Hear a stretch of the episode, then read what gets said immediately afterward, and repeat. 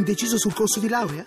Fai il test di orientamento su ecampus4u.it. Deluso dall'università? Su ecampus4u.it scopri un nuovo modo di studiare. Troppo impegnato per laurearti? Il piano di studi lo progetti tu su ecampus4u.it. Università eCampus. La conosci? La scegli. Voci del mattino. Ancora buongiorno da Paolo Salerno. A Camogli, vicino a Genova, è in corso fino a domenica la seconda edizione del Festival della Comunicazione. Tanti e prestigiosi gli ospiti chiamati ad affrontare questo tema da differenti punti di vista. Tra loro c'è anche uno dei più famosi linguisti del nostro paese, il professor Tullio De Mauro. Al microfono di Rita Pedizzi, De Mauro ha fatto il punto sull'uso e sull'evoluzione del linguaggio da parte degli italiani. Momento dell'unità la maggior parte di noi italiani non parlava in realtà l'italiano, parlavamo uno dei tanti dialetti che ci portiamo dietro da tutta la nostra storia. E l'italiano era una lingua che le persone più istruite, colte, scrivevano, ma parlavano poco.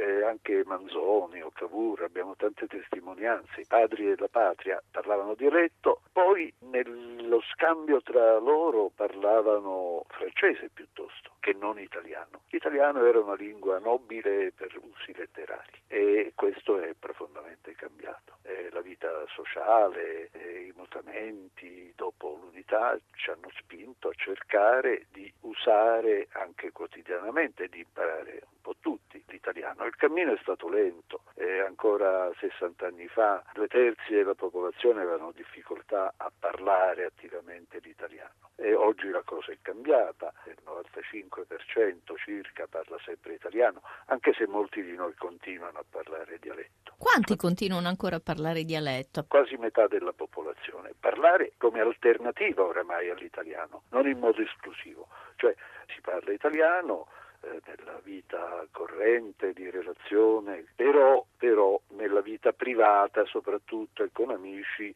eh, in molta parte d'Italia si continua a parlare uno dei dialetti. Punti deboli della situazione attuale sono legati al fatto che l'istruzione per molto tempo non ha funzionato bisogna pensare che ancora eh, una cinquantina di anni fa gli analfabeti completi erano tanti, e soprattutto arrivare alla licenza elementare era già un traguardo solo di una piccola parte della popolazione, gran parte della popolazione faceva solo pochi anni di scuola e questo in qualche modo si è continuato con un cattivo rapporto con la lettura e la scrittura tuttora. Insomma, nel quadro comparativo internazionale l'Italia è messa abbastanza male per quanto riguarda la comprensione di testi scritti e la comprensione anche di elementari calcoli aritmetici. E questo perché? Perché siamo ignoranti, no? voglio dire, non siamo riusciti a cancellare una lunga storia secolare di esclusione dall'istruzione praticata negli stati preunitari e praticata sostanzialmente dalle nostre classi dirigenti anche dopo l'unificazione politica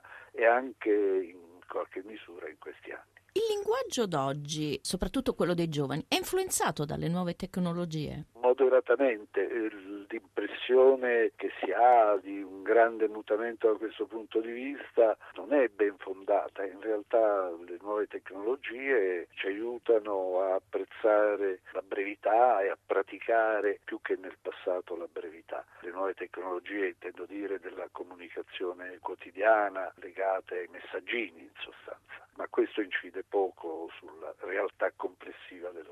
Cosa si dovrebbe, si potrebbe fare? Una più efficiente istruzione degli adulti, come in tutti i paesi, cioè un ritorno continuo più volte nella vita e più volte nell'anno a cicli di formazione, eh, apprendimento di nuovi campi del sapere, di nuove conoscenze. Siamo indietro rispetto agli altri. Eh, siamo all'ultimo posto in Europa, esattamente. No, non solo in Europa, tra una trentina di paesi dell'Ocse, dell'Organizzazione per lo Sviluppo, che ha studiato questi livelli di alfabetizzazione collettiva. Siamo con la Spagna, ci contendiamo l'ultimo posto. Dovrebbe essere allarmante, ma nessuno si allarma.